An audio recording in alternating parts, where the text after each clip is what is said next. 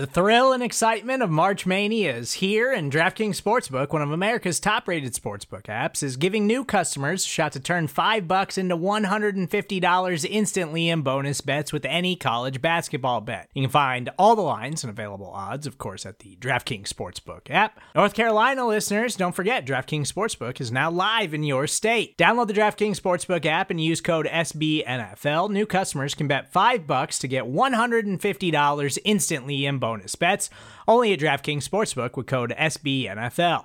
The crown is yours. Gambling problem? Call 1 800 Gambler or in West Virginia, visit www.1800Gambler.net. In New York, call 8778 HOPE NY or text HOPE NY. In Connecticut, help is available for problem gambling. Call 888 789 7777 or visit ccpg.org. Please play responsibly on behalf of Boot Hill Casino and Resort 21 Plus, age varies by jurisdiction, void in Ontario. Bonus bets expire 168 hours after issuance. See DKNG.com slash B ball for eligibility, deposit restrictions, terms, and responsible gaming resources.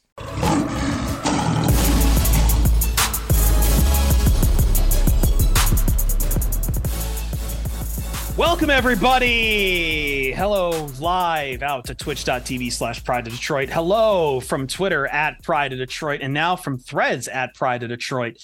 It's a brand new podcast because we keep wanting to bring you more podcast content here. And this one we are calling Deep Dish Dives. It is the product of a man who I will introduce very shortly. My name is Chris Perfett. You can find me on both Twitter and threads because we're now doing both at Chris Perfett and on Blue Sky at no decaf, uh, whatever the the thing is there. But either way, this podcast we're doing something a little bit different on this one. We're going to split this up across your feed, individual episodes where a trio of us shall get together and have a little bit of a debate, a little more lighthearted, a little more free spirited. Not always on the Lions, maybe on NFL stuff as well, and maybe not always with the team maybe something about jerseys, but let's get the crew in here for the very first deep dish dive. And I swear this this intro will be truncated for every other future episode. Hamza Baccouche is here at Hamza POD on Twitter and on threads. And he insisted I make sure to let you know about his threads account at Hamza. Hold on, let me make sure I get this right, Hamza. B A C C. Yep, Hamza back. Hamza back. Hamza is back. He's the one who came up with the name Deep Dish Dives because, as you can see on stream, if you're watching, uh, if you're listening on a podcast on a visual medium, Hamza's always eating. Hamza's always eating, eating on stream. Boy. He's he's a growing boy. So we named this for him. And Thank joining you. us as the this is this is our draft night crew. So we got to bring in Morgan Cannon around at M at M Cannon 313 on I believe you're that's the same on both Twitter and on threads. Is that correct, Morgan? Yes. That is correct. Yes, the man himself. We yeah, loved doing the draft this year so much. We had to get everyone back. Getting the band back together. We got to get the band back together, and we've got to dive in on some big episode, uh, big stuff. So once again, you're not going to hear the spiel on later deep dish dives. These are individual episodes we're going to drop on your on your podcast feed throughout the week, throughout the off season if we need to. And this is going to be coming to you right now each one a dive of Lions fans and Lions analysts talking about the Lions and other things we need to get into. And I think the first topic here we're going to get us going is actually very on point. It's actually going to be about the defensive line, because I think this is something that's become a bit of a popular talking point among various Detroit commentators is this need, I believe, to still add to the defensive line for the Detroit Lions, especially as the 2023 NFL season begins to stare us closer and closer in the face. Hamza, I believe we're hitting that point where we're getting the uh, jersey countdowns 99 days. Right. Yeah.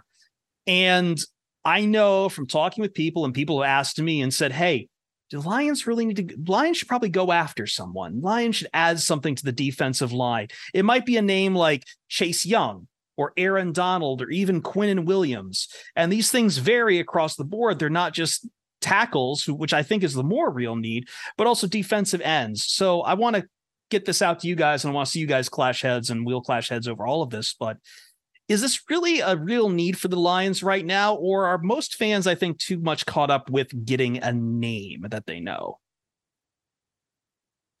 I'll pitch in. Um, is this a real need? Yes. Uh, are most fans caught up with getting a name? Yes. Should the Lions address it? No.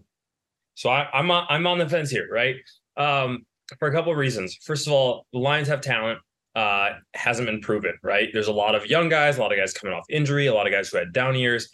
However, when I look at the situation, it seems like a lot of guys who um, have potential. When they're at their best, this could be a lethal core. Emphasis on could. Um, my question to anyone who says the Lions need to upgrade the position is if you bring in someone new, whether it's a Quinnen Williams, Aaron Donald tier, or even a mid tier guy, right? Because realistically, you're not trading for Aaron Donald right now. Let's be real. Um, you bring bring in a mid tier guy. Who are you letting go of? Is it Romeo Okwara, Julian Okwara? You're not getting rid of James Houston. Charles Harris could have a comeback year. He was damn good. you're not getting rid of Hutch. I mean, on the interior, you got Benito Jones. Obviously, Levi and Onwuzurike isn't working out, but Josh Paschal still a ton of potential. Remember his first game or two, he had a big breakout game. Everyone's like, "Oh, he's he's going to do great now that he's healthy." Got hurt again, kind of tapered off. There is so much potential in there that I don't think the Lions have gotten a chance to really see what they have at the position because of various circumstances for various guys. Um, so, do I think it has area for upgrade? Yeah, I, I'd say it's one of the weaker units if we're being honest, but I don't think it needs an upgrade right now. Yeah, that's where I'm at too. Like, there's, yeah, a flashy name would help. It would help pacify some fans who are worried about not having a lot of like star power there. But you have a lot of young players who are position flexible, right? You have Paschal can slide inside. Uh, Hutch can slide inside to the three technique. They're going to obviously, I would say, Alim will see more consistent time at the three technique this year because you have Broderick Martin and Buggs to roll through the one tech and the nose tackle uh, spot. You have Christian Covington. And if you get anything from Levi, that's just, you know, gravy at this point. Uh, so I think, I don't think it's a need. And if they want to go after a name, sure. Like, I just don't think Brad Holmes is going to be in any position to like move a bunch of chips to the center of the table to add a pass rusher or anything of that nature right now. It just doesn't I, make sense. I guess I guess when I look at this right now for myself, I see a need not at the edges though. Like I think you guys have hit it on, especially like especially Hamza. Like there's too many mouths to feed on edge rushers right now. Like between Paschal between Houston, who you're still seeing, and Hutchinson. I think there's some some desire. I think what is happening is a lot of fans still want to see the desire of this team maximize maximize its potential this year. When the hard truth is, it's still it's it's been a roster that's been trying to grow. But you could get me on board with a tackle, and I don't know if it's Aaron Donald, but Quinnen Williams has always been one I've really had my eye on, and I know that uh, I think Jeremy Fowler just got ra- ranked him uh, fourth among all defensive tackles in the league right now. Now, I also know that, you know, about like last month that we had reports from our affiliate over at Gang Green Nation that uh, Quinnen Williams was seeking about 25 to 30 million a year for to play that position. Now, granted, Quinnen Williams is also young. He's about 25 years old right now, and he's one of the best at that position. And especially for the age, you're not you would be getting something in a longer term deal. You'd lock up a lot of money with it. And I think that's where kind of the sticking point's going to be. But right now, I look at the defensive tackles right now, and I'm I don't know if I'm with you guys. You guys are going to have to sell me on some of the tackles who are currently on the roster because I see some guys who are big bodies who can really stop up the run, but like in any kind of in any kind of pass rushing package, I, I still see it falling to the to the edge to the to the defensive ends. Well, you think about like an obvious passing downs, right? You're going to have situations where your four pass rushers are probably going to be James Houston at one end, um, whoever at the other end. Maybe you stand up Hutch, and then on the inside you could have Paschal and Alim, right? So like Paschal is going to win with like short area quickness and his ability to like defeat blockers on the inside. Uh, you know, like I said, you get anything from Levi, that's gravy. Bug showed a little bit of pass rushing chops. It's it's not going to be dominant by any means. Like, and they say that the real key to having a like a dominant defense in this league is to get that pressure from up the middle because it's just a disruptor. You you can step up, you can avoid pressure off the edge, but when it's right in your lap, and if you're not Lamar Jackson or whoever or Patrick Mahomes, it's going to mess things up pretty quickly. Yeah, I'm kind of in the same boat as you on that. Um, I will say um, you know, it's uh, again, I come back to the too many mouths to feed, but but more importantly, um, it's such a game changer, like Morgan said, to have someone up the middle who can create that pressure. But I don't think it's the expectation. And you have to ask yourself whether or not, um, you know, having something that's an anomaly and not the norm of getting consistent pressure up the middle, in addition to run stopping capabilities, is worth 25 to 30 million dollars a year. That gets you a long way. I mean, if we're being frank, I would much rather, and again, very hypothetical, easier said than done. Um, I would much rather allocate 15 million of that to go and absolutely pay a quarterback to upgrade from Jared Goff and then spend 10 million on an interior pass rusher. I don't mean to digress. You're not, you're not going to need to do that because that's Hendon Hooker. yeah, that's Hendon Hooker, baby. That's another conversation. That's another conversation. but but you have to ask yourself, like, is, is it worth that? Um, and I think you know there's an argument to be made. I think in terms of in in, terms that people listening to this podcast would understand, Quinnen Williams bring to the, brings to the table a lot of the Ndamukong Suh profile. Very different players, but it's the fact that, you know, when they're running up the middle on second and one and they're passing on third and 14, you can have the same player lined up and still get success regardless of what the offense is doing. Um, that's a beautiful thing. Um, but at the end of the day, I think there's also to be considered is this something Brad Holmes would do? Quinn Williams is young. I could see it. Aaron Donald, that no, no, not a chance. That's not how they built this team. That's not going to happen. If Rams ties or no Rams ties. No, no, no. Listen, listen, listen. What what what we think is going to happen is for BOD for BOD cast for Triple D here. I want what you want. I want the id. Yeah, but yeah, so so that that's my thoughts. I think it's a it's it's a serious conversation to be had about the mm-hmm. merits of spending that kind of capital, um, especially considering how, for lack of a better term, homegrown this team has been. But I think Morgan makes a great point. If uh, you know that that is a game changing factor, and that's what distinguishes a lot of elite defenses from good defenses. I think this is also uh, maybe at the very least. I feel like a lot of this is because the Lions did not take like they they they didn't take a defensive tackle. I think everyone really trusts right now, right? Like they did address that position in some degree in this in this draft, but I don't think we look at we look at uh the roster right now and see like, oh yeah, no, the Lions definitely definitely came out of there with someone like Mazi Smith, right? Like I don't think that's who and I, I like I Broderick Martin, I understand kind of the love, and I've heard a lot of people, you know, some people really talk very well about Martin, but it's he's still a bit of a mystery, a mystery there. He's a late third round pick. I don't know if he's really like that wasn't really the upgrade I think fans were anticipating. They were really into I'm not going to say Mazi Smith, but something to that degree. We I think we got so gassed up through that through the offseason talking about defensive tackle prospects and then Lions did really nothing and I don't really think they did much to really address it in the free agency either. I think you're right. Go ahead, Hamza.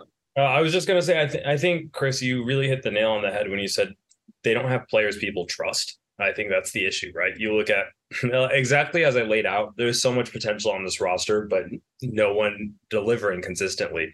Um, you have Romeo Okwara coming back. He's he didn't hit the hit the ground running with this comeback.